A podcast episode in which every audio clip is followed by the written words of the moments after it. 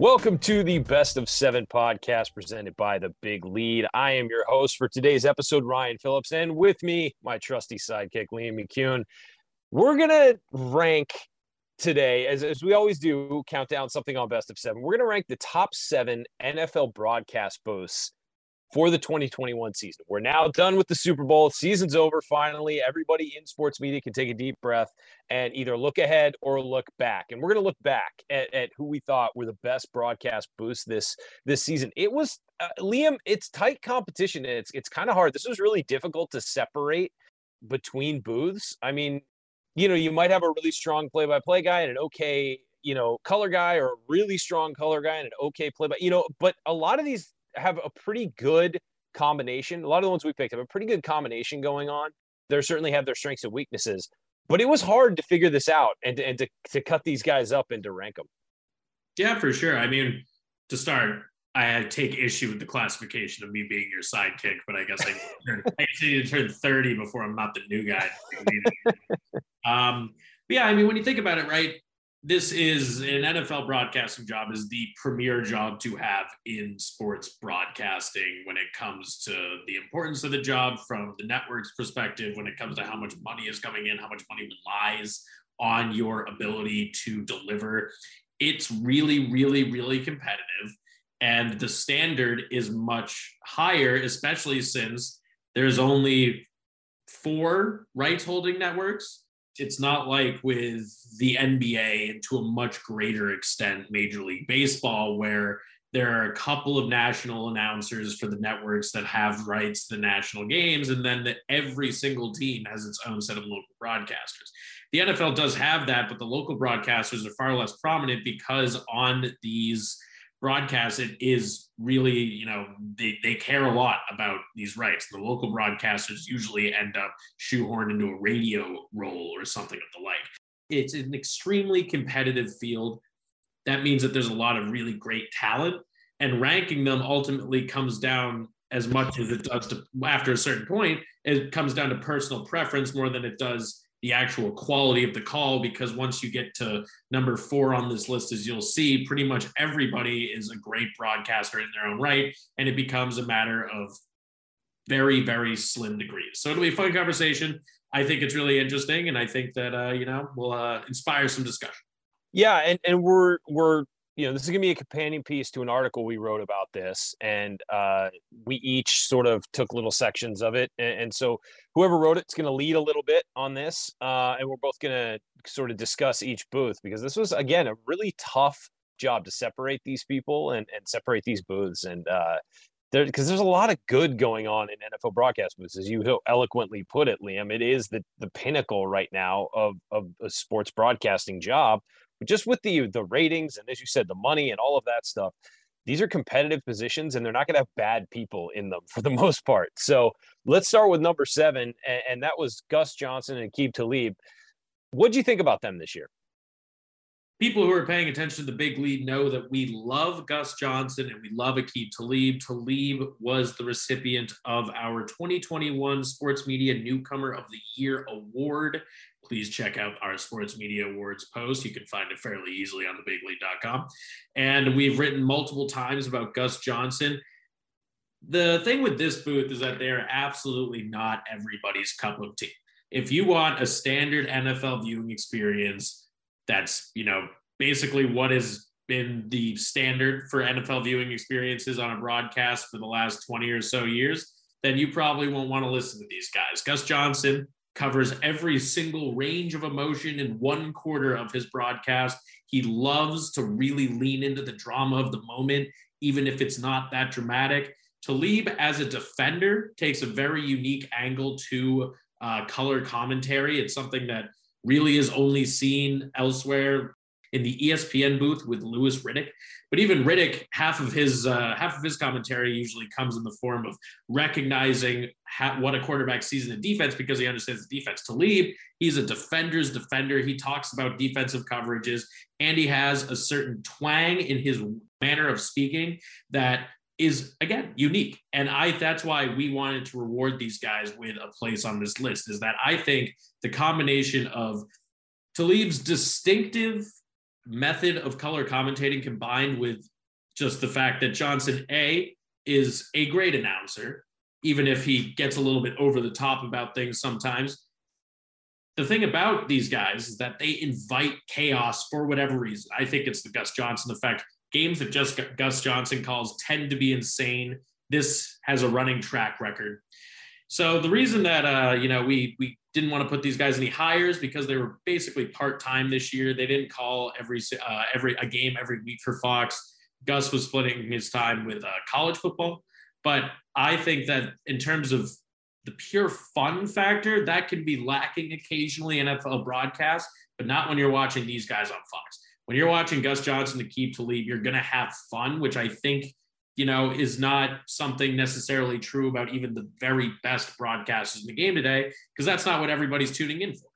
Yeah, Aqib Talib, when I first heard him do a broadcast, it reminded me of the first time I heard uh, Stuart Scott do a Sports Center. It was one of those things where I didn't know I needed this until now. You know, I it was just it's different, it's unique, it's something that I think people regular people can connect with and I think he's fantastic. Gus Johnson has been, you know, I, I think it's one of those things. I, I say this about Dick Vitale too. It's when you're too much of something, you know, over time, people tend to dislike it. You know, they, they find find reasons to dislike it. And Gus Johnson has been around long enough doing his thing that used to be one of the most celebrated things in sports was him calling a game in the NCAA tournament. People have gotten tired of that over the, you know, his excitement over the years when somebody comes from a place of that's just who they are, like Dick Vitale just loves college basketball and he loves being excited about college basketball. There's nothing fake about that. And so I can't hate that because that's a guy just authentically being excited about something I love. Gus Johnson's the same way about everything he calls.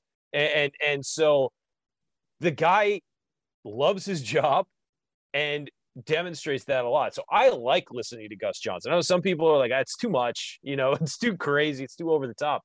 But uh, I love it, and and I thought these guys had to be included, even even though they were part time. I thought it was a, a, it's an important inclusion. I'd love to see them do it more and, and be. I think the pairing works too. I really do with uh with those two and, and their personalities and how they combine. I think authentic was the was the best way to describe it overall. You know, Johnson loves his job. You can hear it in every second of every call of every game that he's at. And Talib did not go to the school of broadcasting that 90% of his counterparts went to, that, you know, kind of churns out the same manners of speaking and the same verbiage and all that stuff. These guys are authentically themselves. And some people might not like that, but for our money, it makes for a unique and cool broadcasting experience that you can't really get anywhere else, which means it's worth talking about. Agreed. At number six, we have the ESPN booth, Steve Levy, Louis Riddick, and Brian Griese.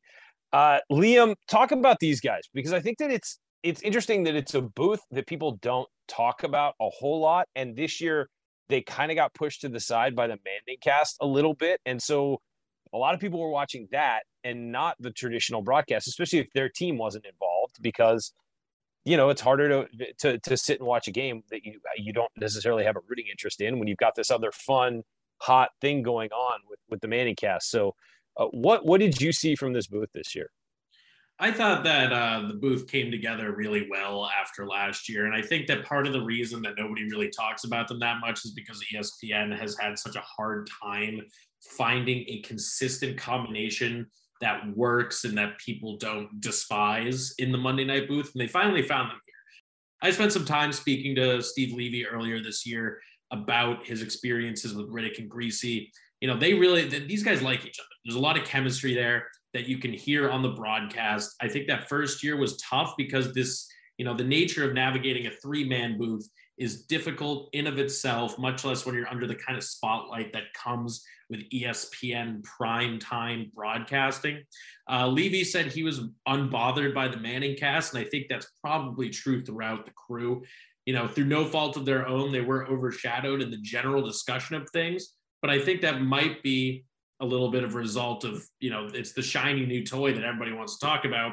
But ultimately, when it came down to the ratings, a million people watch the Manning cast and 10 to 20 times as many people watch the regular broadcast when it when push came to shove.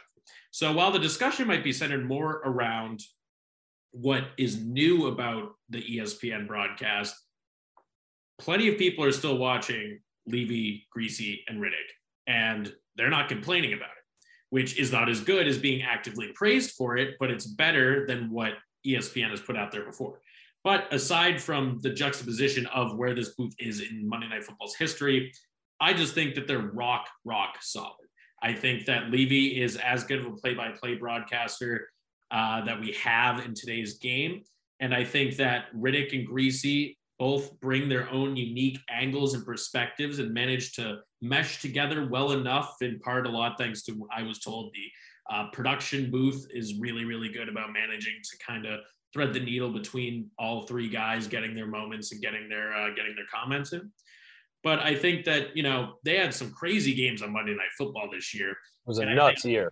Yeah, crazy games. After I think last year was a lot of duds in uh, Monday night and Thursday night prime time. This year, Monday night, you know, it opened up with an insane overtime game between the Ravens and the Raiders. I still remember Levy calling that game. I thought he did a really great job.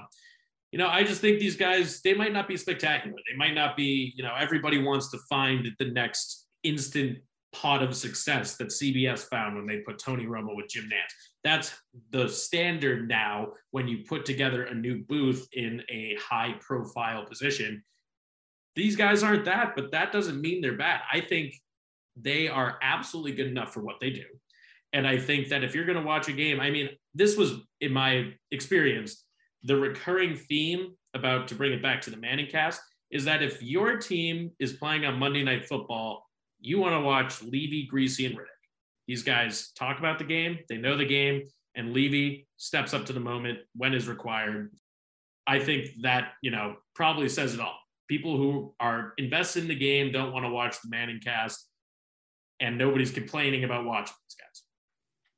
Yeah, I think that you're you're right about Levy and that he's really good. I think very underrated is what I would say as a play-by-play guy. Um, he's got a he's got a sense of humor. He's got you know he's very smooth as a broadcaster. Everything you'd want from from a uh, a play-by-play guy. He's got it, and and he's really good at you know sort of managing the group as a whole. I mean, he's the the lead guy there, and he he manages it. I think Riddick is excellent. I really do. I think that he's got a deeper understanding of the game and is really good at communicating that deeper understanding, as opposed to some guys are almost too smart and don't know how to almost like. I, this sounds weird, but they're almost like too smart about it and can't process and sort of feed that to an audience that may not have the same level of understanding of football as they do. Uh, Griese is a take it or leave it for me. I, I, don't have any problem with him. I think he's solid, um, but he doesn't stand out to me. I, I think that Riddick and, and Levy really do. And and I, I, agree. I think they had some crazy games and they were able to handle them very well. You didn't get many headlines about things they screwed up or, or anything wrong. I, I think you said they're rock solid. I think they're rock solid. I think that's a, that's a, a perfect uh, description it'll be interesting to see if they have any plans in the future to shake that booth up at all because ESPN has been very sort of uh, unwilling to, to to sort of let things stagnate and and has made a lot of moves to try and freshen up Monday Night Football. And the Manning Cast is the latest one. Um, so it'll be interesting to see how long that booth stays together and, and if they can continue to build or if ESPN wants to maybe try and do something flashy with it. Um, we'll see what happens moving forward. I, I thought they had a good year though. Yeah, I think the point that you made about uh, the way that they try to disseminate these concepts by having these two really smart football minds boot is valid. You know, there's only so much that you can really fit into a broadcast, and I think that's still a little bit of a learning experience for them.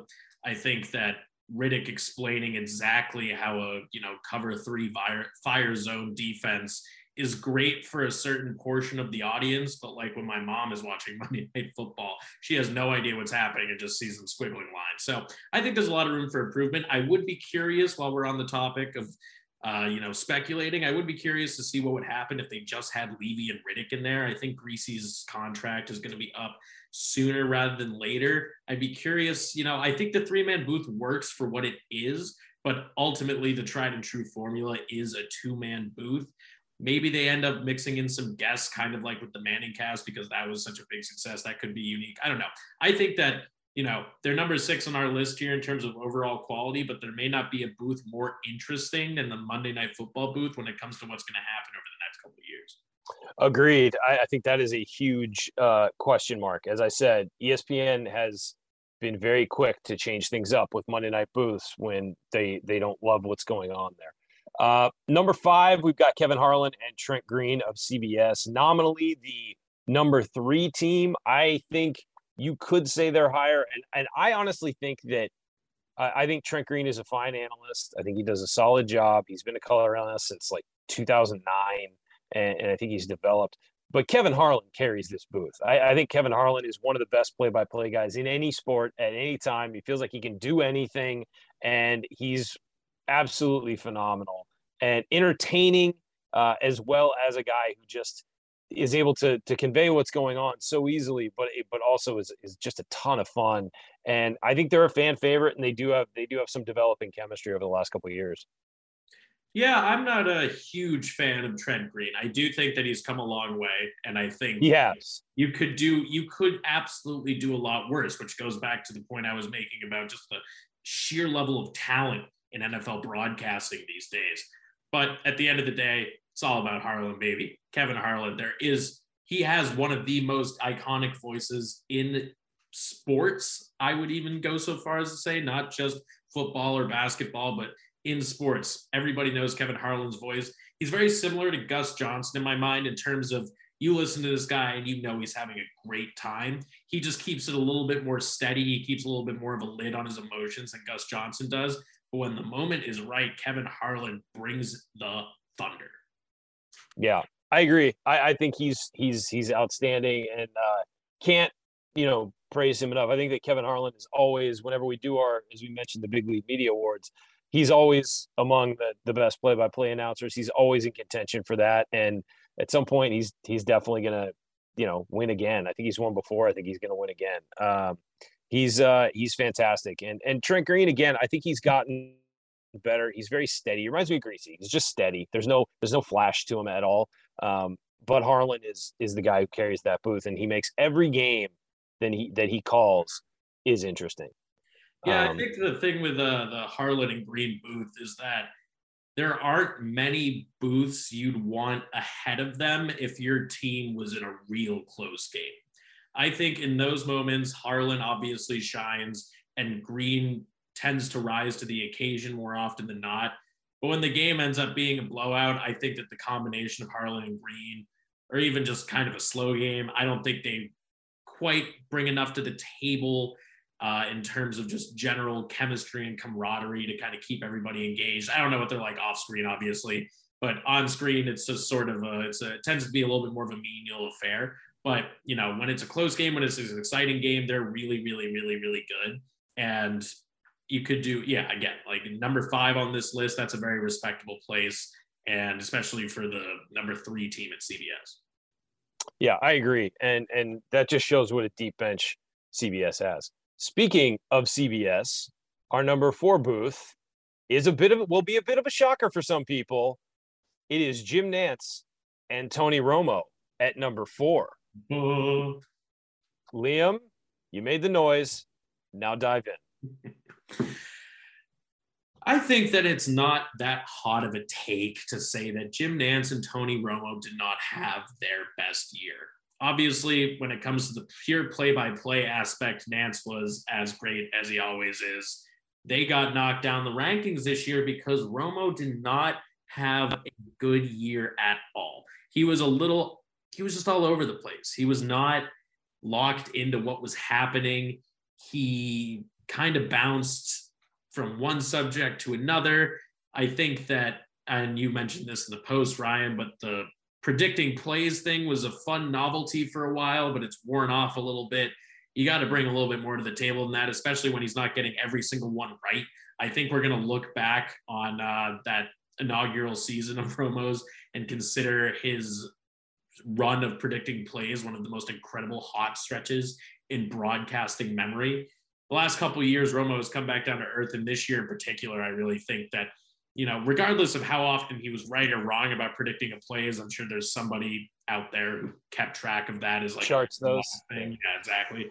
But it's just on the broadcast, it just kind of felt like he wasn't super there all the time. And I really just and Nantz needs to do a little bit of a better job of keeping him on track, in my opinion. But what comes to my mind every time I think about Nantz and Romo in these rankings, which I've done a lot of over the last week, listeners, don't worry, um, is at the end of the AFC divisional game between the Chiefs and the Bills. Nantz was declaring the game was over after Travis Kelce toe tapped his way into the end zone and overtime. And it's one, it was the ending to one of the best games that we have ever seen, hands down, arguably the most exciting playoff game of all time. It was incredible. And Romo marred the moment by wondering out loud if the game was actually over or not because he couldn't see on the broadcast if kelce had got both of his feet in. Neither he nor nantz knew what was going on with the referees. And instead of just kind of letting things ride, instead of even just informing the viewers straight up of what's going on, Romo and to a significantly lesser extent, but still Nantz speculate. And that really, I mean, that is, it's tough because they had a really good game leading up to that point. I think they were really good on that call, but they kind of messed up the like biggest game of the season. And so that was not probably their worst defense of the year. But overall, I think that it's hard to find anybody who thought that Tony Romo did a bang up job this year, and that's why they're number four on our list. Yeah, and I, I would say there's another one in the AFC Championship game with the Chiefs down three late. Tony Romo is beside himself that the Cincinnati Bengals aren't letting the Chiefs just score a touchdown so that they'll have time to go back down. It's it's a three point game, Tony. You hold them to a field goal, you get overtime. And guess what? Held them to a field goal, got overtime, and then won the game. You know, it's and so that's just a lack of awareness of what's going on in the game and a lack of awareness of how the game works a little bit.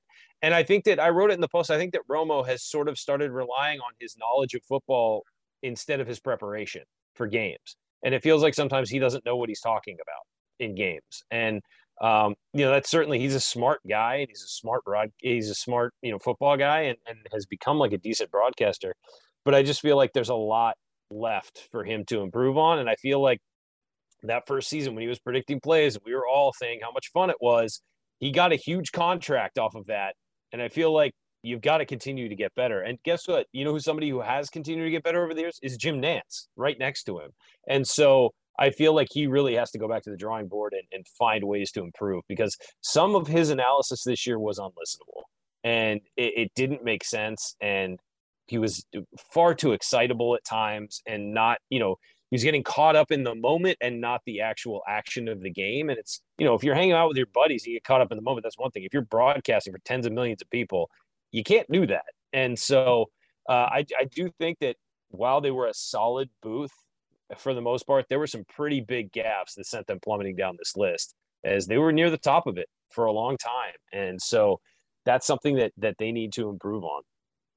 Yeah, I think uh, you really summed it up well. I just think the thing with Romo is that his mind moves faster than his mouth does more often than not. Obviously, he's a super smart guy.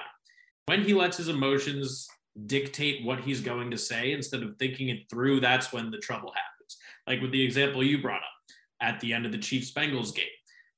Thinking about it, you can see what he was saying. He had just watched the Chiefs score twice in the last two minutes against the Buffalo Bills. He sees the Chiefs with the ball at the three yard line with a minute and a half to go. The Bengals have two timeouts. It seems inevitable that the Chiefs are going to score a touchdown. So the Bengals should just let them do that in order to give themselves as much time as possible to come back down and score their own touchdown. Instead of explaining any of that, Romo just kind of spewed out that, you know, they should let them score without any more context just because there wasn't enough time to fit that in there. And Nantz didn't really help guide him back into that range. I think that when it was clear to everybody watching that was a terrible idea. Yeah. And on top of it all, it was a terrible idea. Exactly. So obviously this is these are fixable problems. You know, we'll, we might be sitting here this time next year talking about how Romo and Nantz had one of the greatest broadcasting seasons in memory, whatever. Romo just needs to calm down a little bit, but you know, for this year, he just wasn't at his best for most of these games, and that is why they fall out of not only the top spot but out of the top three. Yeah, uh, So speaking of the top three, let's get to it. Number three, CBS's number two booth, Ian Eagle and Charles Davis. Liam, dive in on these guys. I love me some Ian Eagle and Charles Davis. I think Eagle might be my favorite broadcaster in the game right now. He's just he's consistent, man. He knows how to enjoy himself in the booth, but knows that his number one priority is getting across information quickly and concisely. He rises to the moment when necessary, but never overstates it like some of his partners might. And he and Davis, I think, have really come together beautifully as a pairing over the last three or four years. Uh, they just they hit their marks. They know when to say the right thing. They very, very, very rarely say the wrong thing.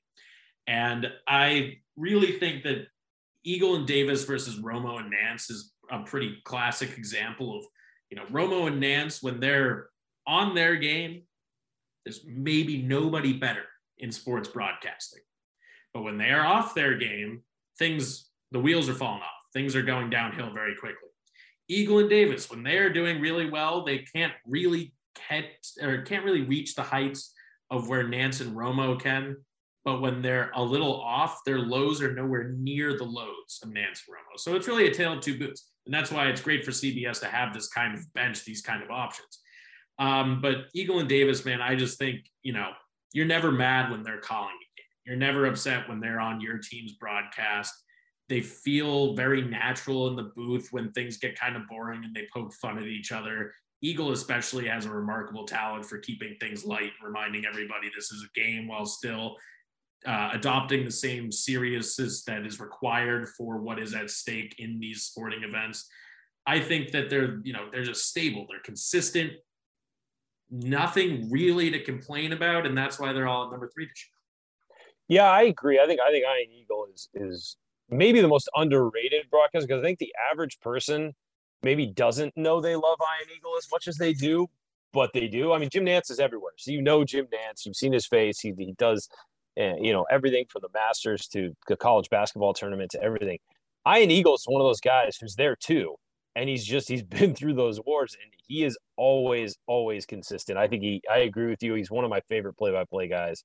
Um, I, I just think that they deliver every single week and and and there's very little you know deviation from their excellence and and you're right about the the the Romo Nantz thing is Romo Nantz the highs are higher but the lows are also lower than you get with with Ian Eagle and Charles Davis and Charles Davis is a rock solid uh, uh, uh, color commentator, always you know right there with uh, doing what he needs to and, and saying the things he needs to, um, and it just feels like the two of these guys are are, are a perfect pairing uh, for each other. So I think that's a great pick at number three.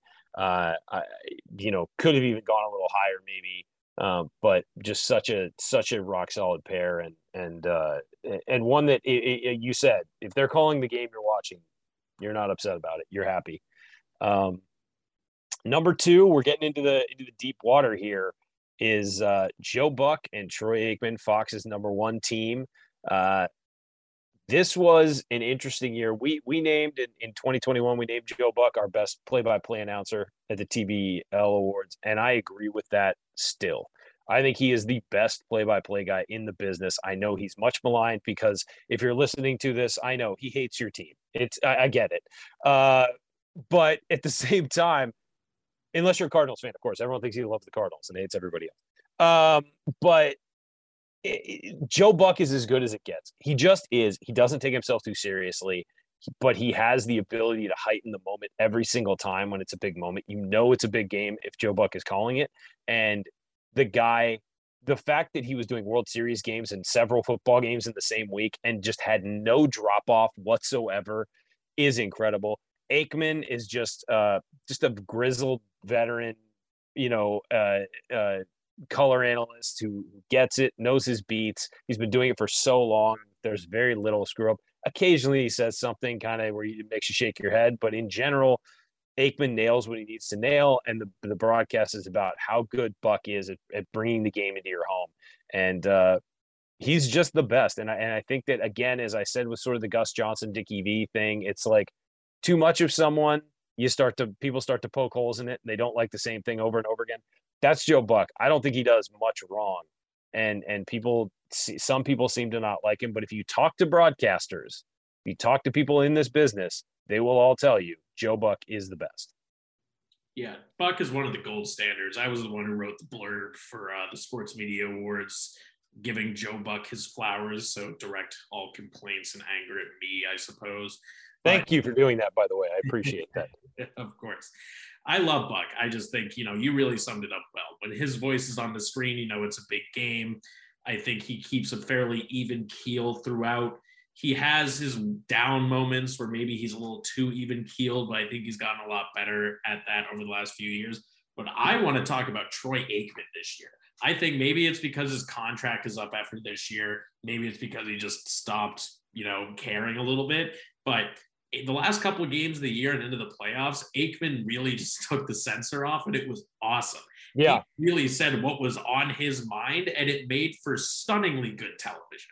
Because, you know, when a color commentator really just kind of lets it fly off the cuff, sometimes it isn't enjoyable. Sometimes they say the wrong thing at the wrong time. Sometimes they're coming across as overly critical or overly lackadaisical or whatever you want to say it. It's very hard to strike that balance, but I loved it. Aikman was sitting there during the Bucs Eagles playoff game, actively wishing that he was somewhere else, calling a different game, telling viewers he didn't want to be there. He was hammering the Niners during uh, their. By the way, rule rule one of broadcasting: don't tell viewers to tune away, and he just let it happen. Even when it's thirty-one to three and nobody has a prayer of coming back, you do not say that. I mean, he was hammering the Niners during the Niners Rams championship game. He had maybe the line of the entire playoffs when he said, unfortunately, it's going to have to be Jimmy Garoppolo who wins this game. I just thought this was maybe Aikman's. It's been a, it was Aikman Fest here in a few years as a broadcaster. When Aikman takes the governor off, it makes him sound like he cares more. And that is kind of what my one of my biggest issues with Aikman over the years has been is that if it's on a Cowboys game, it sometimes is obvious over the airwaves that it, he struggles to kind of get up to really perform at his best. But near the end of the year, he just kind of was like, screw it, and just kind of started saying whatever came to mind. And it worked out great. I thought he was awesome. I really, really enjoyed the critiques that he had. And, you know, I'm not encouraging all the announcers to be more critical. I don't think that's that fun. But Aikman's criticisms were pointed, and more importantly, they were right.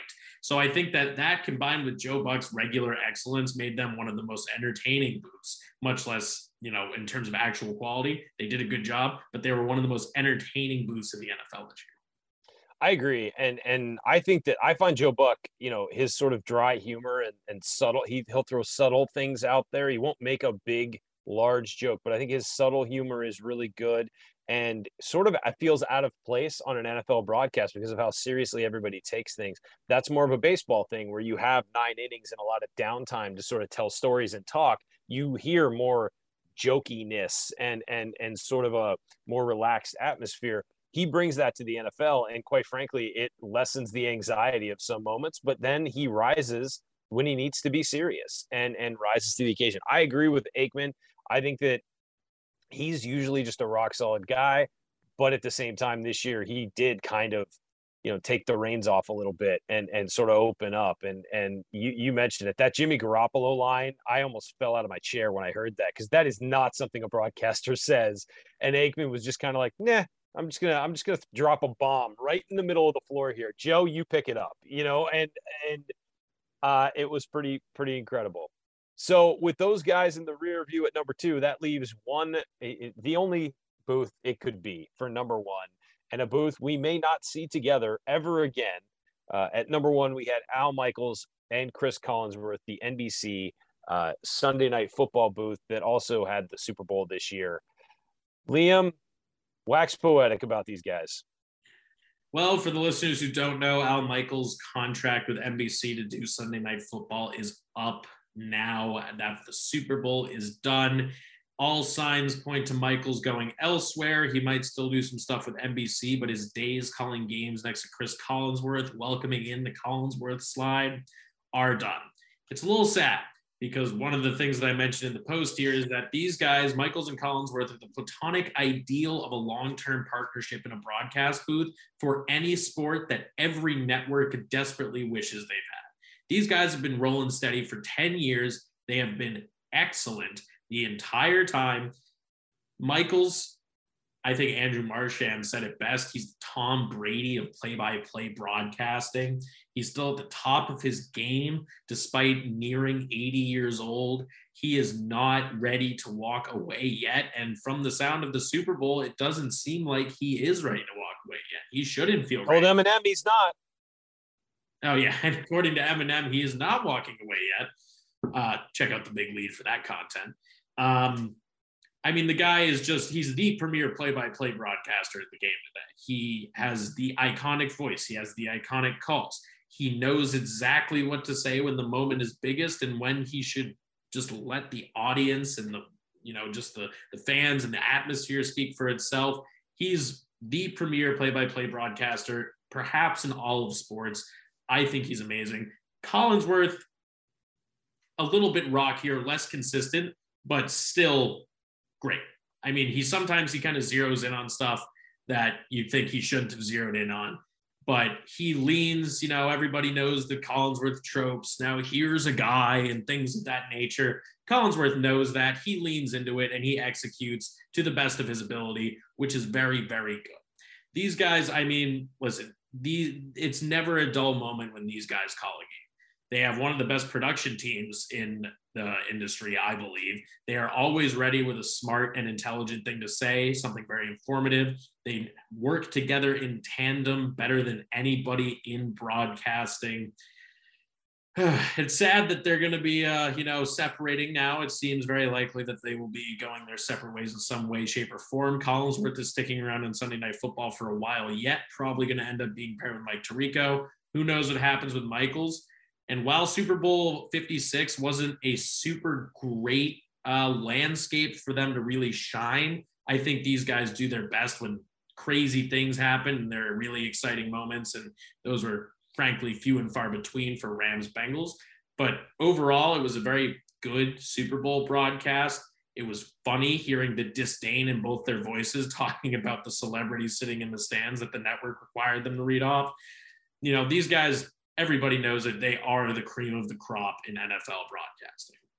Yeah, everyone's chasing these two. And I think that Nantz and Romo for a little bit were on their level, but I don't think anybody is right now. And and it's sad that at the top of their game, they're being broken up essentially. And and Al Michaels, you know, all the rumors say that he might be going to Amazon or, or wherever. We don't know what the future holds. Uh, but these guys, they they complement each other well, and there's something to be said for sticking together for that long the broadcast gets better almost always when you keep people together. I think that's kind of what's happened. When we talked about with the Monday night with with ESPN. You keep breaking it up and changing it. You never get to get that chemistry and that rhythm together. And these guys have it, and they're just. And it's the same with Buck and Aikman. They just know each other really well.